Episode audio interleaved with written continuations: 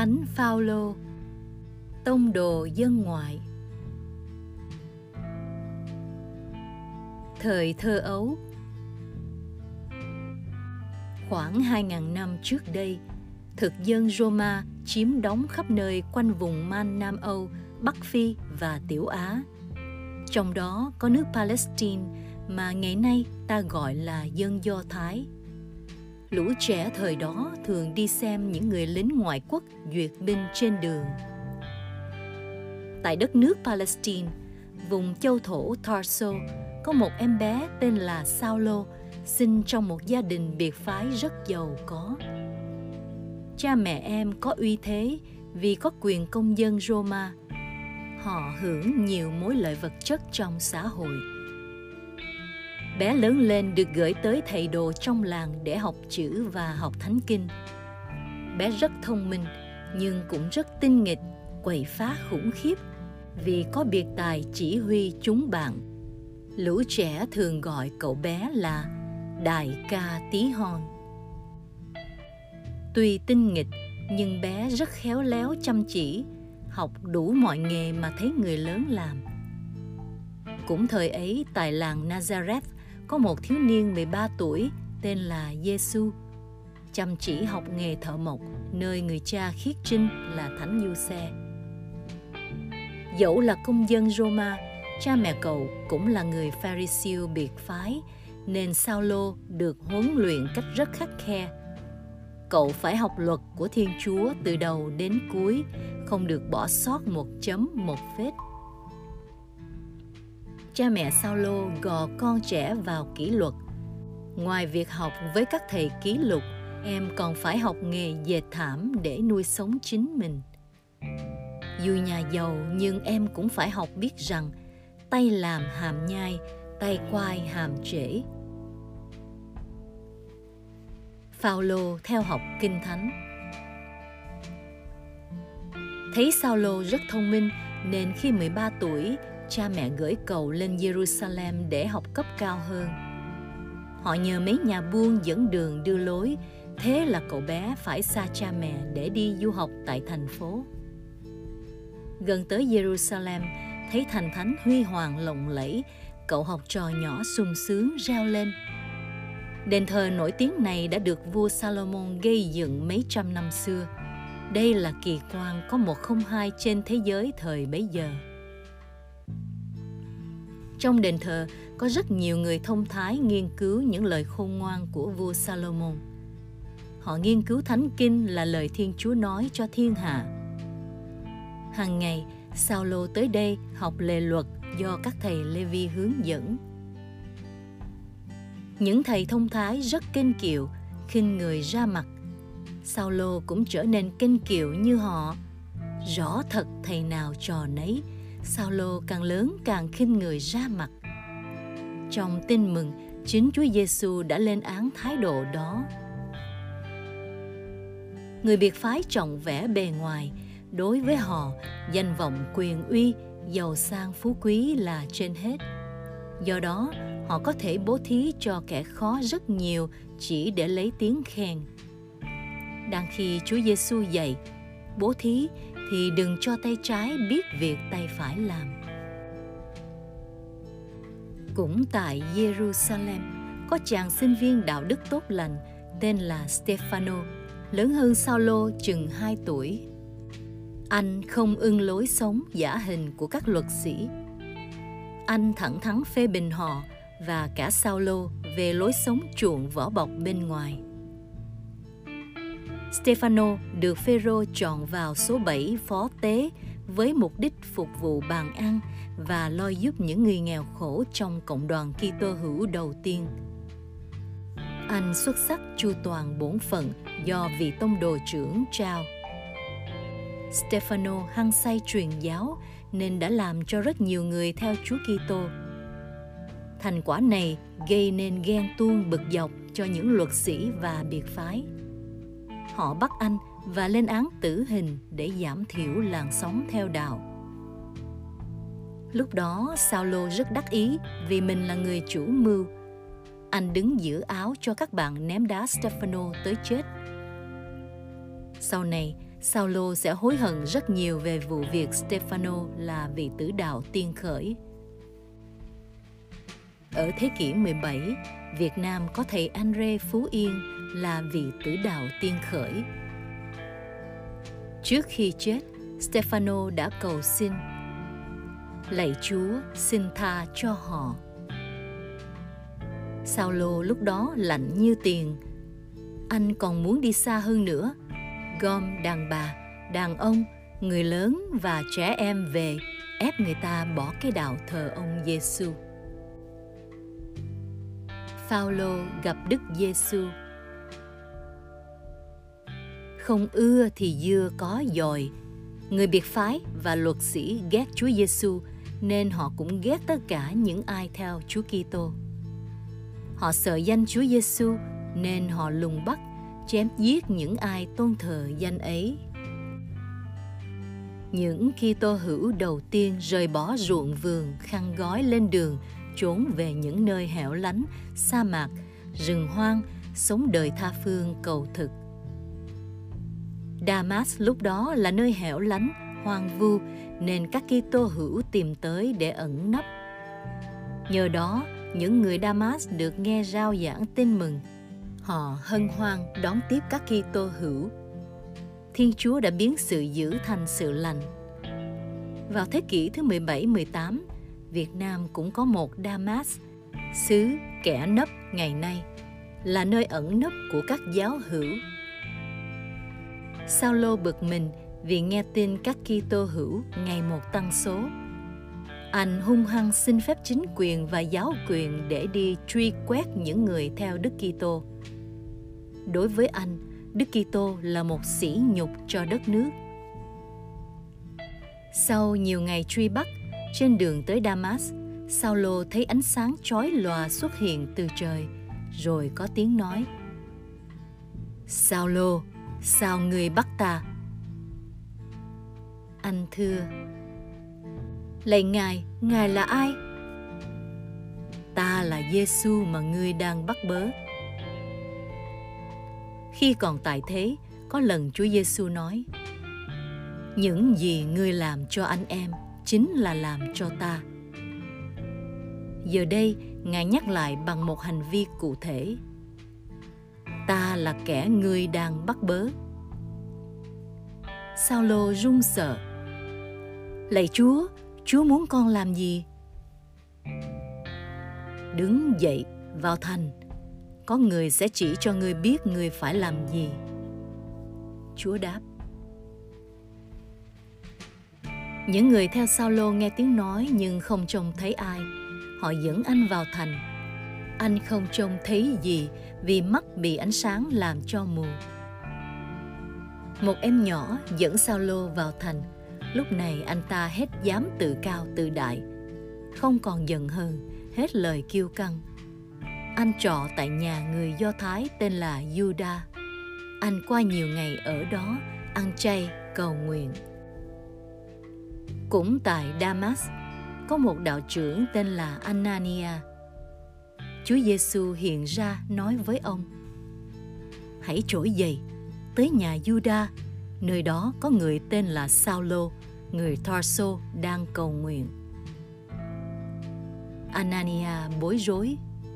Lạy Chúa, con nghe về anh chàng Saulo người Tarso này đang tìm các Kitô hữu để bắt hại. Quả thực, Saulo là người đã gây kinh hoàng cho giáo đoàn Jerusalem, khiến mọi người phải khốn khổ vì anh. Chúa nói, Đừng sợ, ta đã chọn nó làm lợi khí của ta. Nó sẽ làm cho thiên hạ biết đường lối cứu độ. Nó sẽ phải chịu nhiều đau khổ vì danh ta, nhưng nó sẽ làm được nhiều điều tốt lành. Thế là Anania vâng nghe lời Chúa Anania tới nhà ông Juda và thấy Saulo đang ở đó. Ông đặt tay lên đầu anh và nói: Saulo, Chúa Giêsu gửi tôi đến đây để cho anh được sáng mắt và anh sẽ được tràn đầy Chúa Thánh Thần. Đúng lúc đó, một thứ gì như chiếc vẫy rơi khỏi mắt Saulo và anh được sáng mắt. anh đứng dậy vui mừng tuyên xưng đức tin và chịu phép thanh tẩy như thế, ta thấy ơn chúa có thể biến người bắt đạo thành một nhà truyền giáo lúc này, mừng cho cuộc trở lại, họ dọn tiệc liên hoan để anh dùng bữa Saulo đã nhịn đói ba ngày rồi. Anh ăn để lấy lại sức và ở đó với giáo dân nhiều ngày. Họ vui lòng tha thứ và giúp anh nhận biết Chúa Giêsu nhiều hơn. Phaolô bắt đầu rao giảng. Phaolô bắt đầu giảng về Chúa Giêsu chịu chết và sống lại trong các hội đường Do Thái. Nhiều người hiếu kỳ tới nghe sao lô giảng và tin theo. Những người biệt phái phẫn uất vì thái độ thay đổi của sao lô. Họ nói, có phải thực sự người mới cầm quân đi tầm nã các tín hữu này đang rao giảng về Đức Giêsu không? Thật khó hiểu, họ bắt đầu nghi kỵ và tìm cách hãm hại Saulo, bởi vì có nhiều người tin theo Đức Kitô do lời anh giảng. Những người có chức quyền nổi ghen, muốn bắt Saulo và trao nộp cho quân Roma. Đang khi đó, anh vào sa mạc, suy niệm, cầu nguyện và ăn chay hãm mình đền tội. Chúa Giêsu cũng từng vào sa mạc cầu nguyện 40 đêm ngày.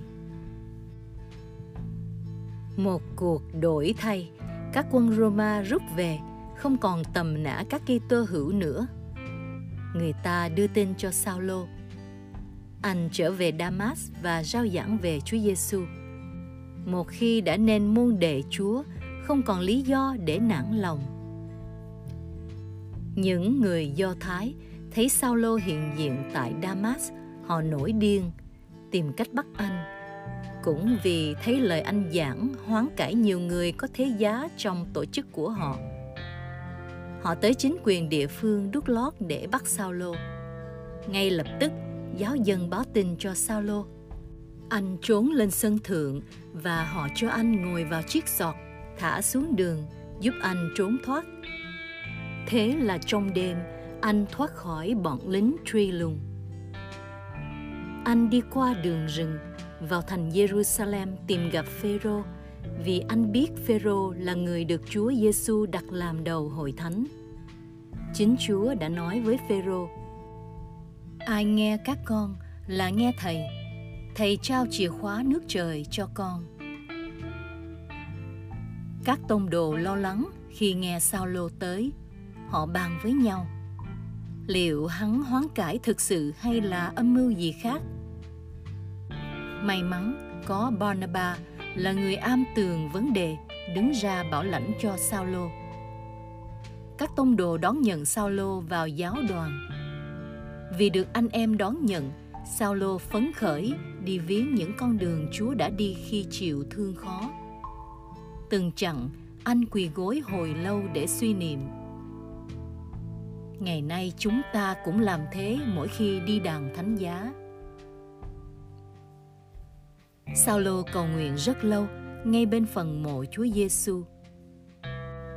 Tại Việt Nam, có Thánh Phaolô Lê Bảo Tịnh cũng tạo ra hang đá và những chặng đường thánh giá ở Vĩnh Trị để có dịp suy về mầu nhiệm thương khó của Chúa Giêsu. Saulo rất nhiệt thành, muốn cho nhiều người biết về Chúa Giêsu. Vốn liếng ngoại ngữ đã giúp anh rất nhiều trong việc rao truyền Chúa Giêsu phục sinh cho những người dân ngoại. Vì thế, người ta gọi Saulo là vị tông đồ dân ngoại. Saulo gặp nhiều khó khăn vô cùng. Những người Do Thái không để yên cho anh rao giảng về Chúa Giêsu. Họ bàn nhau xem có cách nào thủ tiêu anh càng sớm càng tốt. Họ không muốn anh đứng riêng để cản trở cho họ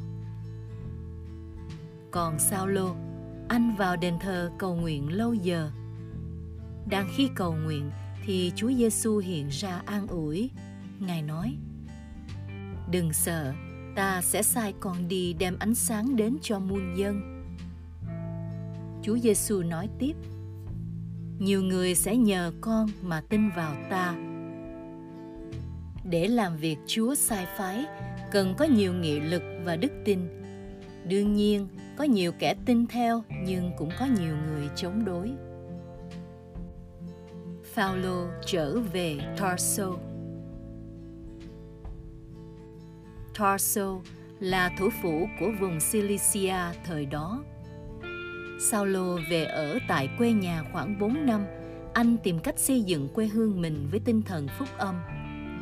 Anh đi khắp vùng để rao giảng nước Chúa. Anh tạo lập nhiều cộng đoàn giáo dân sốt sắng. Thời đó, Antiochia là thành phố lớn thứ ba trên thế giới sau Roma và Alexandria. Giáo dân ở đây xuất sắng kính mến Chúa. Họ xây cất hội đường để các giáo dân tới cầu nguyện. Chính nơi đây họ được gọi bằng danh xưng là Kitô hữu. Có nhiều người nghe Saulo giảng mà tin theo Chúa Kitô.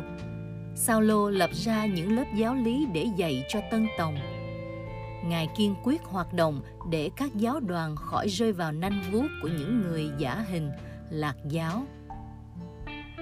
Công việc truyền giáo thật vất vả. Barnabas tạo các dịp để giới thiệu cho anh em biết rõ hơn về Saulo để họ an tâm. Barnaba cũng nhờ Saulo đến giúp mình tại vùng cách xa Damas, chừng 200 cây số. Khi chúng ta làm việc với tất cả khả năng của mình, thiên chúa sẽ ban ơn trời giúp. Barnaba và saulo đã làm việc hết mình. Thiên chúa ban ơn cho nhiều người hoán cải.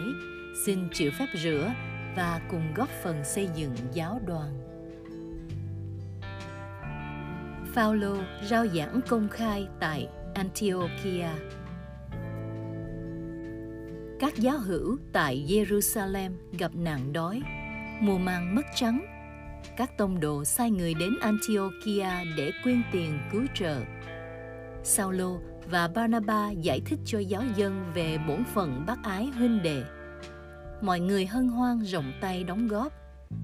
Sau khi quyên góp, giáo đoàn nhờ Saulo và Barnabas chuyển tiền về Jerusalem cho các anh em các giáo dân Jerusalem không phải chỉ bị nạn đói hành hạ mà còn bị Herode Agrippa nổi điên ra lệnh bắt giết các Kitô hữu. Cho tới nay, người công giáo luôn bị bắt hại bằng nhiều cách thức khác nhau. Khoảng năm 42, vị tông đồ Jacobe là anh ruột của Gioan bị nhà vua bắt giam rồi ông truyền lính đem ra chém đầu. Thấy việc đó làm đẹp lòng dân do thái nên vua truyền bắt thêm những giáo dân khác để hành hình cách tàn bạo. Phêrô bị bắt trong dịp này và bị án tử vào lễ vượt qua. Saulo và Barnaba thấy vậy liền tổ chức cầu nguyện cho vị tôn đồ trưởng đoàn tín hữu cầu nguyện ngày đêm không ngớt Chúa sai thiên thần đến dẫn Phêrô ra khỏi ngục bạo vương Herode phát hùng là ó om sòm. Chúa phạt ông sình bụng và chết lòi ruột ra. Thật thế, những kẻ bất hại đạo Chúa sẽ lần lượt chết đi, còn hội thánh Chúa vẫn đứng vững. Barnabas và Saulo lại xuống thuyền về Antiochia để tiếp tục công việc xây dựng giáo đoàn. Trong dịp này, họ gặp anh Marco, người sẽ viết tin mừng thứ ba cuốn tin mừng được viết cho dân ngoại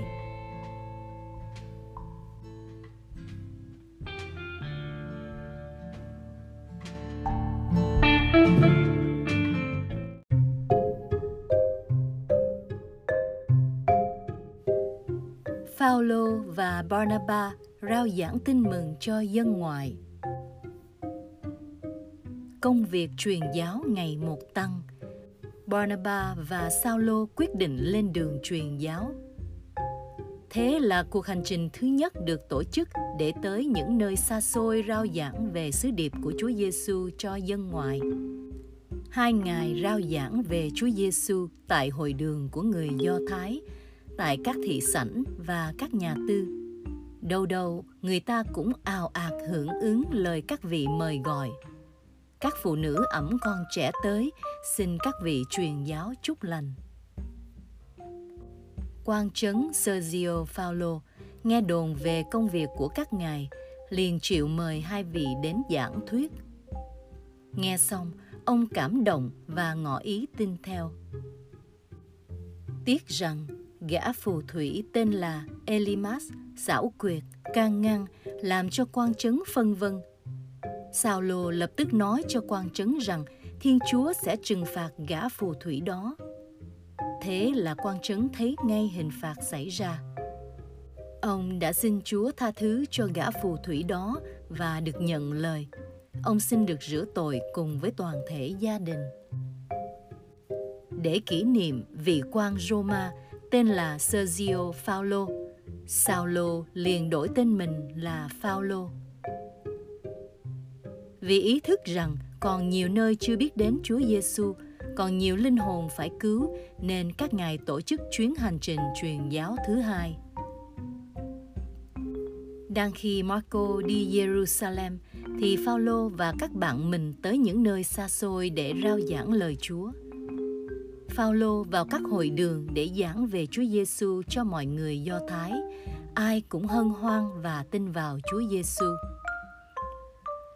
Những người Do Thái quá khích, ghen tường đối với những ai hơn họ, bất kể về vấn đề gì. Thấy Phaolô được nhiều người nghe theo, họ bắt đầu bày mưu để phá công việc giảng dạy của Phaolô. Đó là thói xấu nên tránh. Phaolô giảng rất hấp dẫn, mỗi lúc lại có thêm nhiều người theo hơn. Do đó, những người Do Thái vu cáo với chính quyền rằng Phaolô chuyên lừa gạt dân, sách động dân làm mất an ninh trật tự. Rõ thật, lòng người khôn dò thấu. Thế là Phaolô và Barnaba bị dân thành phố xua đuổi, không muốn nghe giảng về Chúa Giêsu nữa. Theo lời căn dặn của Chúa, hai vị giũ bụi chân và ra đi. Đó là hành vi khiển trách về sự cứng đầu của dân thành. Hai ngài đi tới các nơi khác, năng say rao giảng lời Chúa. Thái độ vững lòng trông cậy là điều cần thiết đối với tất cả những ai muốn làm việc cho Chúa Giêsu. Chúa nói: Ai kiên tâm đến cùng sẽ được cứu độ. Tại Lystra, có một em bé bất toại từ thuở mới sinh. Thấy em chăm chú lắng nghe thương em Phaolô nói em ơi nhân danh Đức Chúa Giêsu ta truyền cho em đứng lên. Thế là em bé khỏi bệnh nhảy lên ôm lấy cha mẹ mà khóc vì vui mừng. Sửng sốt trước phép lạ thần kỳ ấy dân thành chúc mừng em bé. Vì quá sung sướng họ tung hô hai ngài là các thần minh Barnabas là thần Jupiter quyền năng, Phaolô là thần Mercurio lợi khẩu. Thế là họ tổ chức tôn vinh hai vị thần tới viếng thăm. Họ chuẩn bị lễ hội linh đình, họ dắt cặp bò ra tính tế lễ dân cho Barnabas và Phaolô. Như thế, vừa nghe giảng lời Chúa, họ đã làm hành vi mê tín dị đoan ngay. Ngày nay, nhiều người cũng có thái độ như thế. Phaolô và Barnabas liền gào thét lên. Chúng tôi không phải là thần minh, chúng tôi chỉ là người thôi. Thật khủng khiếp, đám đông bắt đầu xôn xao vì như thể các ngài phá hủy công lao tổ chức của họ. Họ giận dữ vô cùng, lấy đá ném hai ngài. Làn mưa đá tuôn rơi trên mình hai vị tông đồ. Các ngài gục ngã. Tưởng các ngài chết thật nên họ đã rút vào thành. Khi giáo dân kéo tới bên vực hai vị tông đồ, thấy các ngài nằm trên bãi đá ngoài thành tưởng đã chết, tính khiêng đi chôn. Nhưng các ngài trỗi dậy nên họ vui mừng thấy các ngài thoát nạn. Thế rồi các ngài tìm cách đi sang những cảng khác để rao giảng tin mừng. Công việc truyền giáo buộc các ngài phải ở lại Antiochia hơn 5 năm để củng cố các giáo đoàn tại đó. Tới mỗi giáo xứ, giáo dân đều hân hoan nghinh đón.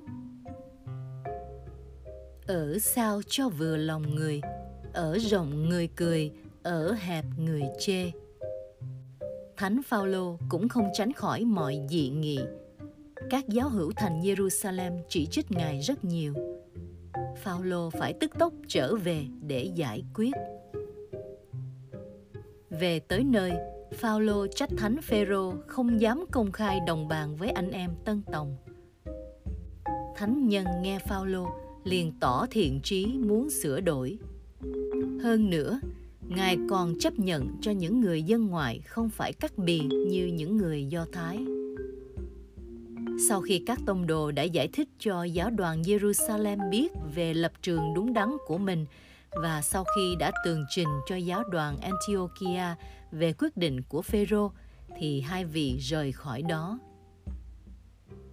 Đang khi Barnabas và Marco tới Cypre với Sila, thì Phaolô gửi thêm người bổ sung cho đoàn truyền giáo. Đó là anh Timôthê. Anh này đã được Phaolô rửa tội trong hành trình truyền giáo đầu tiên. Nay anh quyết chí theo các ngài.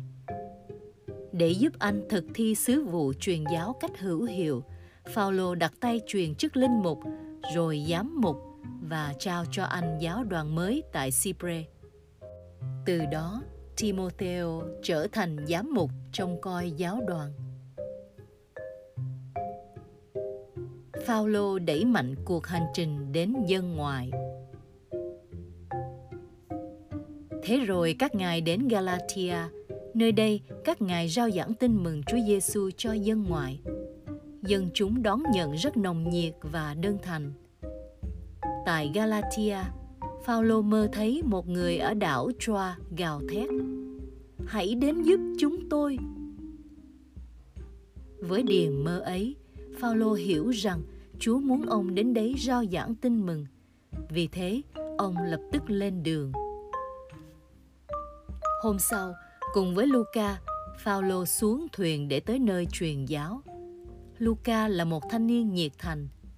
Anh viết sách công vụ các tông đồ và chép tin mừng thứ ba về Chúa Giêsu nhờ sự đóng góp của Đức Mẹ trong những ngày ông tạm trú ở nhà Gioan.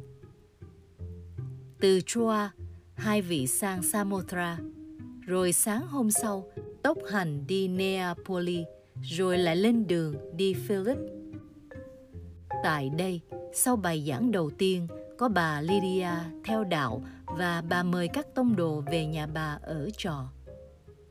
Căn nhà của Lydia trở nên như nhà nguyện đầu tiên tại Âu Châu, nơi các tín hữu họp nhau. Tại thành Philip này, Phaolô trừ quỷ cho cô nô lệ, làm chủ nhân của nó tức điên lên và đuổi hai vị truyền giáo đi nơi khác. Nhưng các ngài vẫn kiên quyết rao giảng lời Chúa nên bị chính quyền bắt giam vào ngục. Thiên Chúa luôn nhìn đến kẻ cậy trong Ngài. Phaolô và Luca cùng các bạn tù cầu nguyện với nhau. Đang lúc đó xảy ra động đất. Nhà cửa sập đổ và thần chảo xiềng xích mọi người buộc tung ra. Tất cả đều khiếp sợ. Thấy cửa ngục mở toang, viên cai tù hoảng sợ liền rút gươm toan tự sát Phaolô cản anh và nói: "Đừng dại dột hại mình làm chi, chúng tôi còn cả ở đây." Anh ta an tâm và hỏi Phaolô xem mình phải làm gì để được cứu thoát. Phaolô là con người quảng đại, luôn sẵn sàng tha thứ một cách rộng lượng. Viên cai ngục tin tưởng dẫn ông về lau rửa các vết thương người nhà làm cơm đãi Phaolô rồi cả gia đình xin nghe giảng. Viên cai ngục lại hỏi xem mình phải làm gì để được cứu thoát. Phaolô nói: Hãy tin vào Chúa Giêsu và gia đình anh sẽ được cứu độ. Thế là suốt đêm, Phaolô dạy giáo lý để sớm mai rửa tội cho cả gia đình. Ngày hôm sau, quan trấn ra lệnh thả tù nhân ra. Phaolô nói với cai ngục: Vì tôi là công dân Roma mà quan đã cho đánh đòn tôi cách công khai, quan phải đích thân đến xin lỗi và trả tự do cho tôi. Bạn thấy không? Thay vì tự cao tự đại, Phaolô tỏ ra rất từ ái đối với kẻ làm khốn mình. Quan trấn đích thân đến xin lỗi Phaolô, rồi lịch sự xin các vị truyền giáo rời khỏi thành phố cách êm đẹp để khỏi gây xôn xao. Sau một thời gian rao giảng tại Thessalonica, Phaolô tạm biệt Sila và Timote rồi đến Athena, thủ đô Hy Lạp. Thời đó có thể nói, người Hy Lạp có nhiều tượng thần hơn bất kỳ dân nào. Có cả bàn thờ kính thần vô danh. Phaolô nhìn thấy bàn thờ kính thần vô danh, liền giảng một bài liên quan đến vị thần đó. Nhiều người trong thành phố tuôn đến để nghe giảng vì họ chưa từng thấy có ai giảng hay như con người lạ mặt này. Kính thưa quý vị, đấng thần quý vị thờ mà không biết tên, tôi xin giới thiệu cho quý vị. Đó chính là đấng sẽ phán xét mọi người trên thế gian nhờ quyền năng của Đức Giêsu Kitô.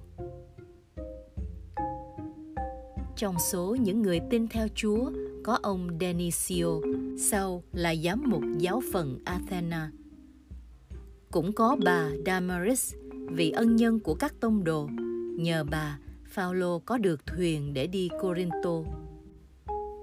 Biết rằng tại hải cảng sầm uất ấy, việc rao giảng tin mừng rất thuận lợi. Nên Phaolô ở lại Corinto chừng 18 tháng, vừa làm việc để sinh sống, vừa rao giảng tin mừng. Nghề của Phaolô là dệt thảm xuất khẩu.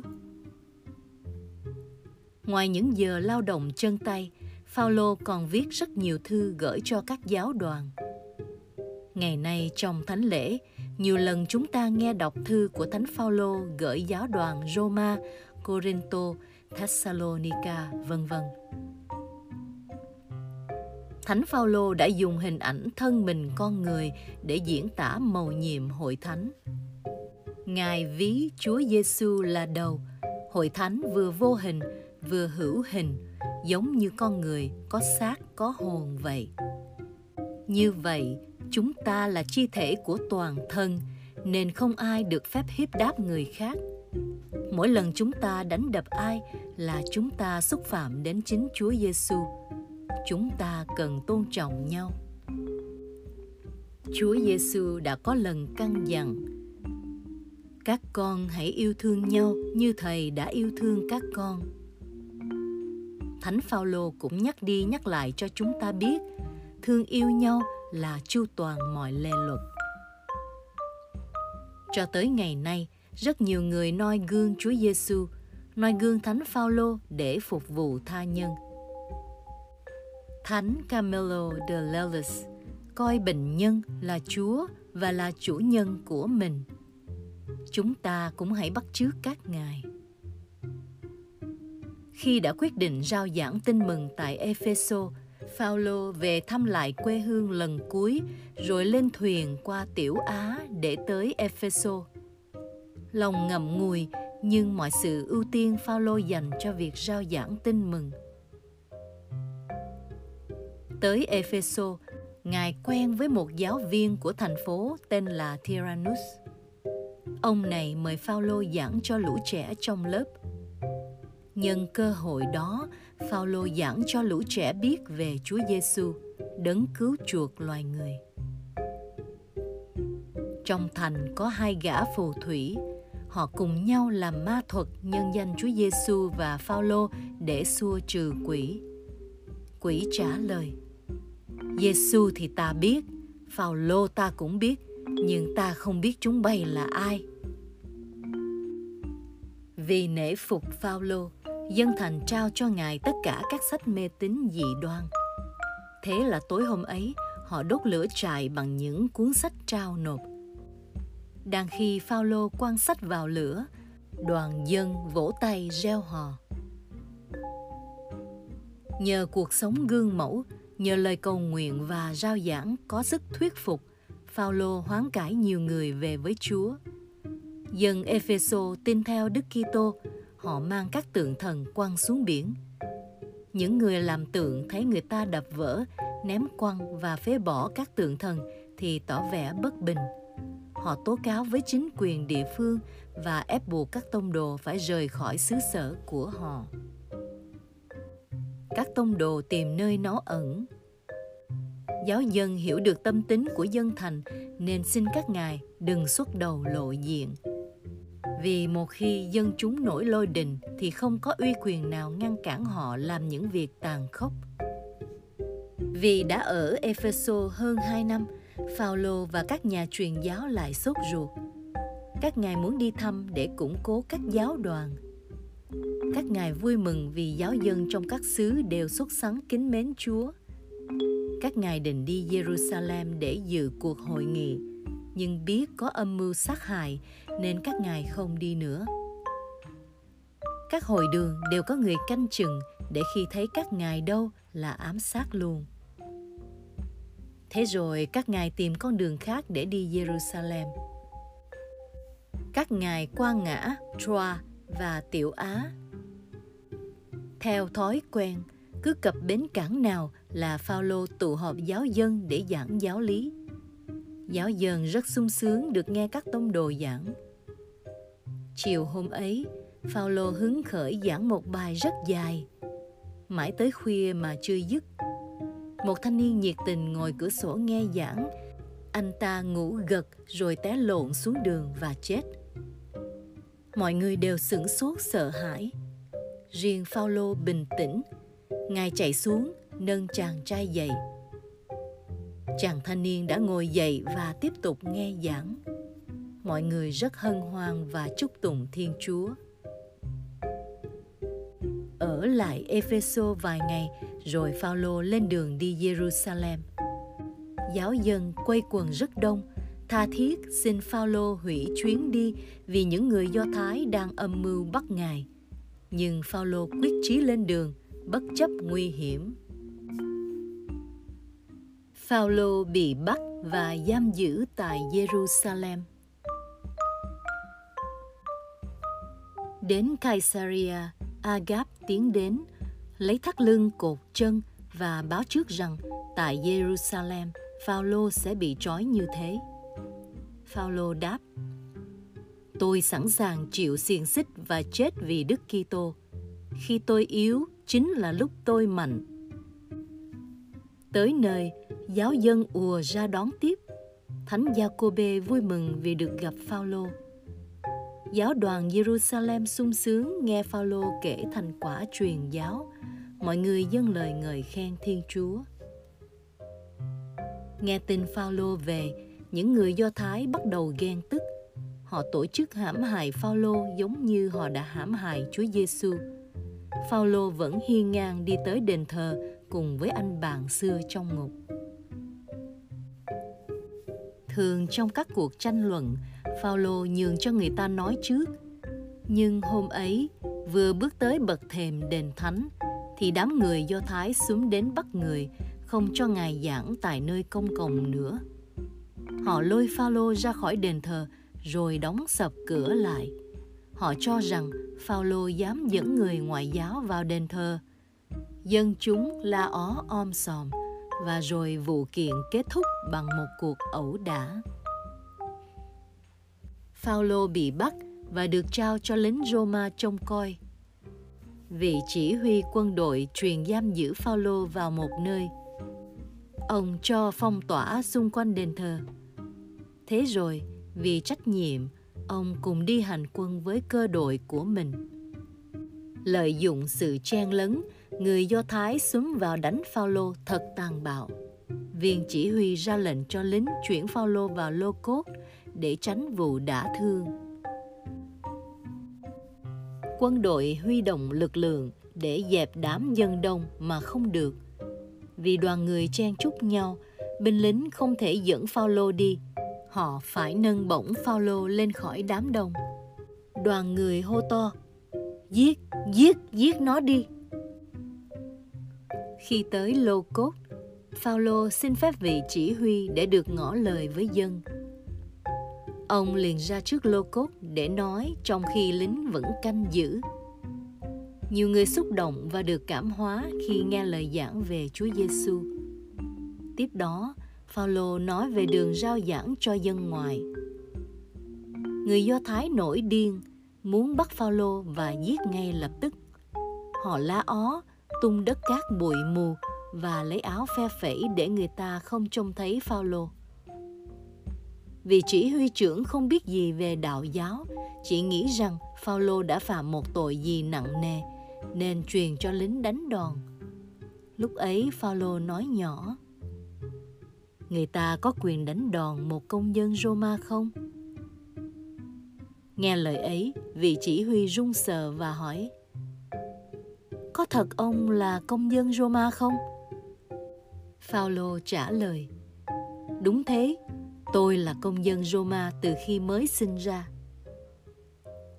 Lycia, vì chỉ huy khiếp sợ, truyền cởi trói và không đánh đòn Phaolô.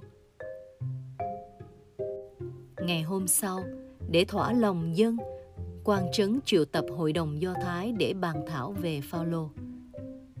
Những người trong hội đồng trước kia đã can dự vào việc giết Chúa Giêsu, nay lại quyết tâm lên án Phaolô vì ông giảng về Ngài. Vừa nghe Phaolô nói đến danh Chúa Giêsu, thầy thượng tế vả đốt vào mặt. Phaolô biết họ thuộc hai phe, nên Phaolô nói: Tôi là người thuộc nhóm biệt phái. Tôi bị truy nã vì tôi tin có sự sống lại. Thế là xung khắc nảy ra giữa hai phe biệt phái và Sa đốc. Họ đánh lộn nhau, khiến cho vị chỉ huy không hiểu chuyện gì. Sợ rằng Phaolô bị xét xác, ông lệnh cho lính dẫn Phaolô vào đồn và mặc cho hai phe đánh lộn nhau ở ngoài đường. Phaolô bị giam trong ngục. Đến hôm đó, Chúa Giêsu hiện ra và nói: Phaolô ơi, ta hài lòng về con. Con đã làm chứng về ta tại Jerusalem. Con phải làm chứng về ta tại Roma nữa. Một em bé gọi Phaolô là cậu ruột đã học biết yêu mến Chúa Giêsu. Em rất tinh ý tìm cách giúp cậu mình. Em cầu nguyện cho người cậu và xin Chúa giúp mình cách cứu cậu ra khỏi ngục. Chúa nhận lời cầu chân thành của em. Tình cờ, em nghe lõm được những lời bàn tán của các thượng tế và luật sĩ âm mưu giết Phaolô. Em thấy 40 người thề với nhau rằng sẽ không ăn uống bao lâu chưa giết được Phaolô. Em chạy tới quan trấn và nói: Cháu xin ông đừng đưa cậu Phaolô vào Jerusalem vì các luật sĩ và biệt phái đang rình để giết cậu Phaolô. Quan trấn ra lệnh đổi lộ trình và căn dặn em không được cho ai biết chuyện này. Trước tình hình chính trị, vị quan không thể làm khác được nên đành phải theo lệnh triều đình để đưa Phaolô lên vị quan cao cấp hơn để xét xử. Ông truyền giải Phaolô đến tỉnh trưởng là Felix vì chỉ có vị quan này mới có thẩm quyền giải quyết. Tới dinh toàn quyền, Felix lính trao cho ông phúc thư của quan trấn Lysias. Nhưng vị quan đòi phải có sự hiện diện của những người tố cáo và sự thanh minh của bị cáo. Phaolô biện hộ cho mình và thắng cuộc. Những người tố cáo bực tức, họ muốn giết Phaolô bằng chính thẩm quyền của mình, nhưng vì tỉnh trưởng thành Caesarea đã chấp thuận yêu cầu của Phaolô công dân Roma, chuyển Phaolô về Roma. Felix có đủ thẩm quyền tha cho Phaolô vì hy vọng giáo dân có số tiền lớn để chuộc. Ông giam Phaolô trong tù với một sợi dây xích nhẹ còng tay. Phaolô được phép đi lại và trò chuyện với các lính canh trong trại. Sau hai năm tại chức, để chiều lòng dân Do Thái, Felix cứ giam giữ Phaolô trong ngục. Felix dời về Roma và khi có quan Festo tới những luật sĩ và biệt phái lập tức tới trình về vụ Phaolô. Quan tổng trấn mới nhậm chức, ngày hôm sau Phaolô được điều ra tòa và quan Festo có ý muốn xử vụ này ở Jerusalem. Biết rằng dân Do Thái muốn mưu hại mình trên đường đi, Phaolô yêu cầu xử vụ này trước mặt hoàng đế Roma.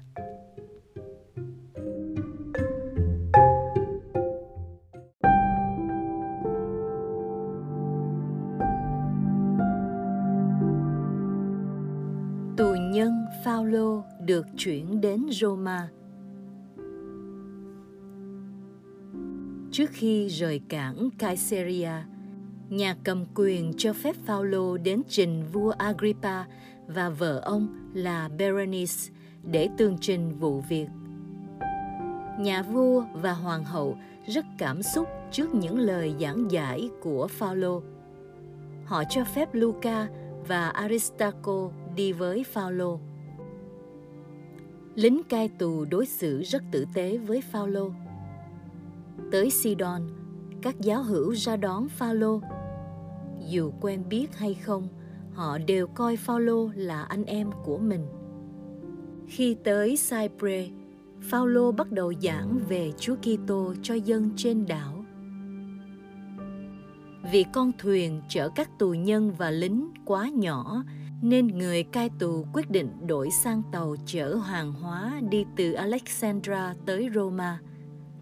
Thuyền trưởng đành chịu để ông chuyển mọi người sang chiếc tàu đó. Khi gần tới đảo Creta, Phaolô đoán trước là có cơn bão khủng khiếp xảy ra nên đề nghị dừng lại đó để tránh bão. Thuyền trưởng quyết định tiếp tục hành trình vì ông tự tin vào khả năng đi biển của mình. Nhưng cơn bão dữ dằn ập tới làm cho tàu trôi vặt vờ suốt 14 ngày đêm trên sóng biển. Mọi người phải vứt bỏ của cải và hàng hóa để cứu sống mình. Dù vậy, họ vẫn không thoát khỏi những nguy hiểm của cơn bão gây ra. Phaolô nói: Tôi đã nói trước rồi, các anh không chịu nghe lời, nhưng Thiên Chúa bảo đảm chúng ta sẽ thoát trận bão này và không ai bị chết. Quả thật, Thiên Chúa đã nghe lời cầu của Phaolô cho các bạn đồng hành được bình an. Họ chưa từng trải qua những thử thách cam go đến như thế. Phaolô đề nghị thả thước đo xem độ sâu là bao nhiêu. Đợt 1 thả thước, độ sâu là 20. Đợt 2 còn 15. Như thế, họ thấy rằng nguy hiểm đã bớt dần. Vì chiếc tàu bị mắc kẹt vào đá ngầm, thấy đáy nước biển không sâu lắm, họ an tâm thả xuồng xuống nước để chở những hành khách vào bờ hoặc tổ chức bơi thẳng vào bờ với thuyền con hoặc với khả năng cá nhân. Khi mọi người lên tới bờ, Paulo quy tụ về bên mình và nói: Đã hơn 14 ngày, quý vị chưa ăn một chút gì. Giờ đây xin quý vị ăn một chút để có sức tiếp tục cuộc hành trình. Thế là họ dọn bữa để cùng ăn trên đảo. Phaolô cầm lấy bánh, đọc lời chúc tụng, bẻ ra và chia cho từng người.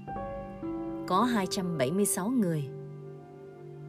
Thế rồi thấy thời tiết sáng sủa hơn, họ quyết định tiếp tục cuộc hành trình sau khi đã sửa chữa con tàu.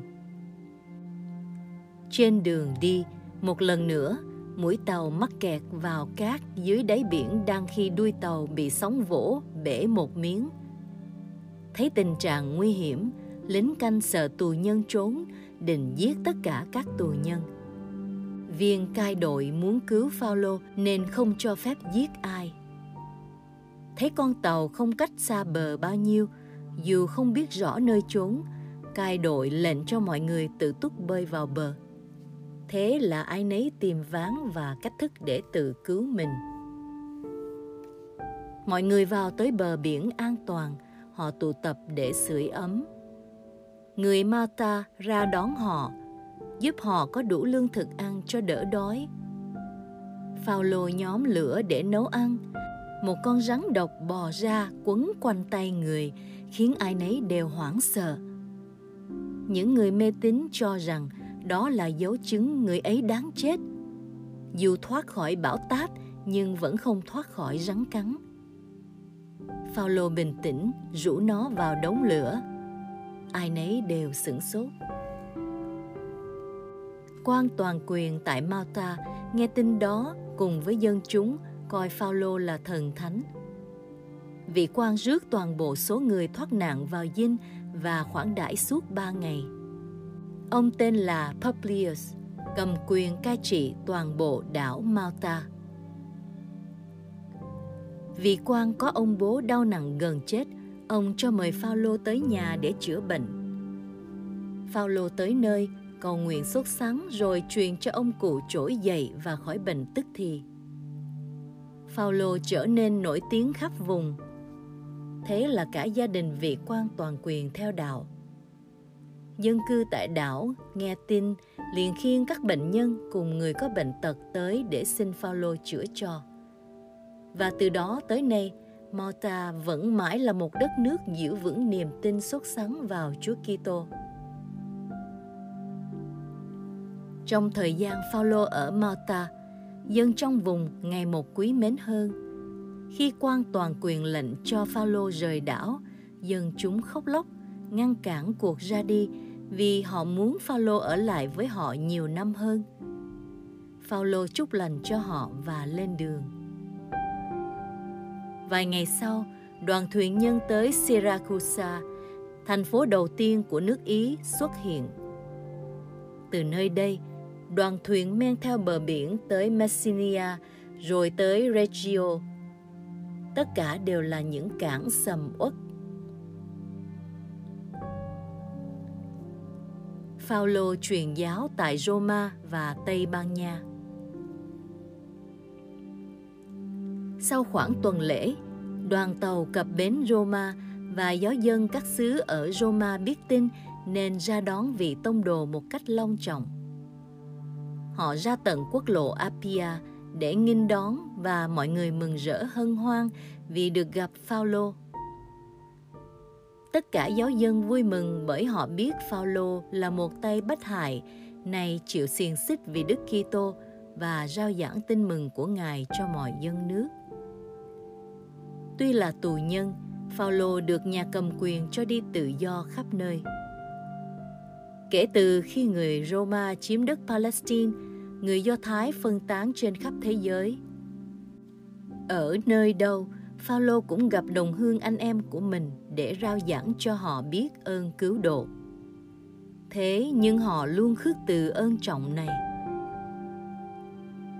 Những người ngoại đạo rất thiện chí, bất kể đàn ông hay đàn bà, trẻ em hoặc người lớn, sang hay hèn, trưởng giả hay nô lệ, ai cũng kính cẩn nghe lời Phaolô thuyết giảng. Họ tin theo Chúa Kitô và được rửa tội. Những quân nhân và những người trọng vọng trong chính quyền cũng nghe giảng, nhất là vì gương lành đời sống của Phaolô mà xin rửa tội. Lời nói lung lay, gương bày lôi cuốn. Trong thời gian Phaolô bị xiềng xích, các giáo hữu thành Philip và giáo dân các xứ khác nghe tin, họ quyên tiền ủng hộ để nâng đỡ những công việc truyền giáo của Ngài. Trong khoảng 5 năm, Phaolô cứ phải lang thang đó đây, tận dụng mọi cơ hội để giao truyền tin mừng Chúa Kitô giữa dân Roma này. Hơn bao giờ hết, Phaolô nhận thức nhu cầu cấp bách của việc rao giảng. Khoảng năm 63, Phaolô bị thôi thúc đi đến những miền xa như nước Tây Ban Nha để rao giảng tin mừng Chúa Kitô. Phaolô muốn trở nên mọi sự cho hết mọi người. Sau này, Don Bosco cũng dùng câu này để dạy cho con cái của mình.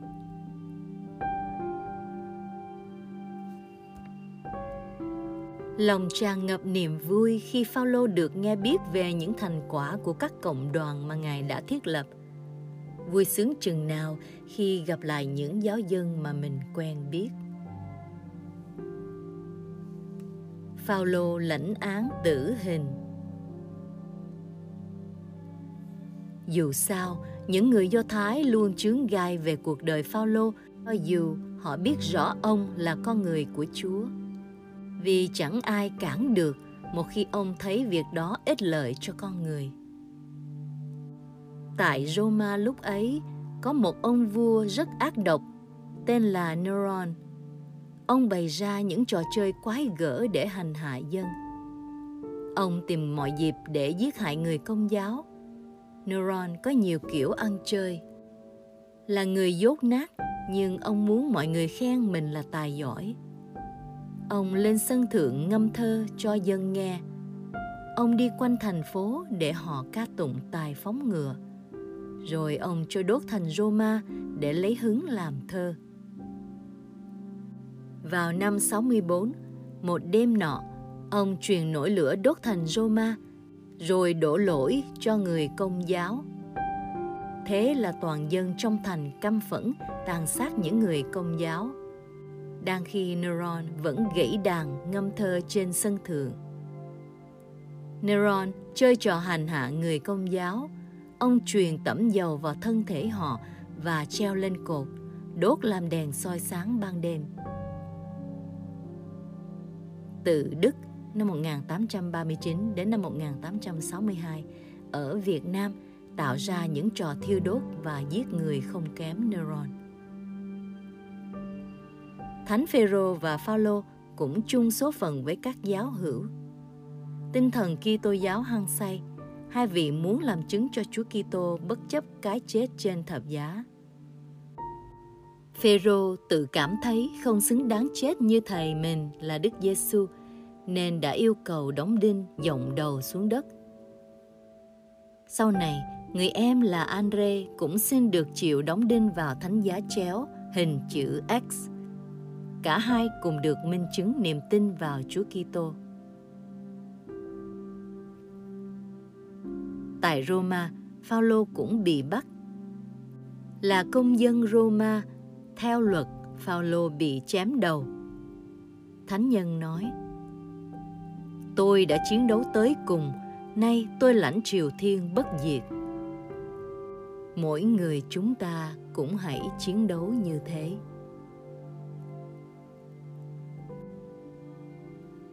Lạy Thánh Phaolô tông đồ đầy nhiệt tâm. Vì tình yêu Chúa Kitô đã đổ máu hy sinh, xin chuyển cầu cho chúng con một niềm tin sâu sắc, một niềm hy vọng bền vững một lòng mến Chúa nồng nàn để ngày sau, chúng con có thể cùng với Ngài chúc tụng Thiên Chúa là Cha, đầy vinh quang trong giáo hội và trong Đức Kitô đến muôn đời. Amen.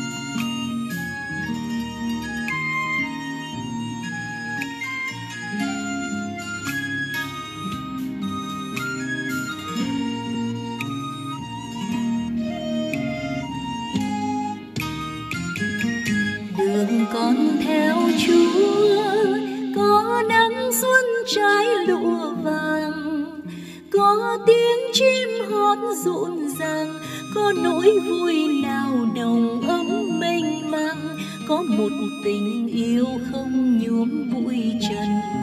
Ngài đang gọi con theo đời, con đẹp bao nhiêu chúa dẫn con vào nguồn ân thánh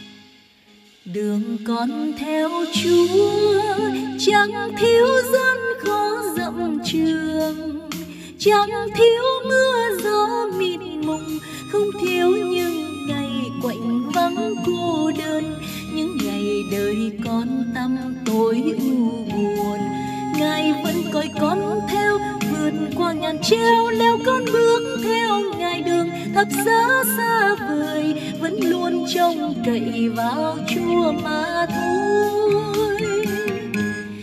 Con dâng lời ca tan tụng tình chúa. Bao nhiêu hồng ân vẫn hằng tràn chứa. Giúp con kiên trì, có nguy không nề. Giúp con trung thành một đời dâng hiến dâng đời con muốn thuộc về chúa, xin cho tình con không hề hoen úa ước chi con hằng mến yêu không ngừng, giúp con vuông tròn một niềm hiếu chúa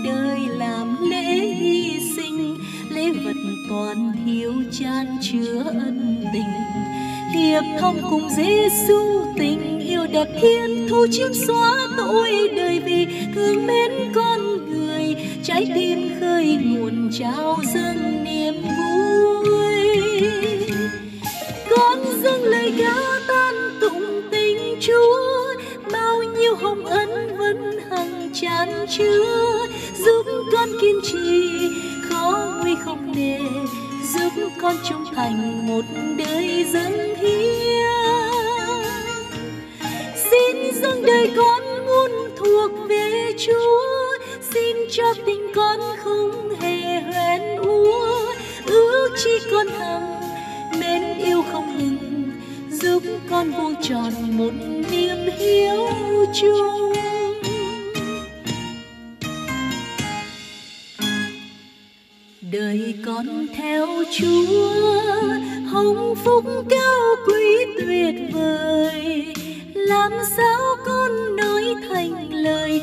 Chúa dư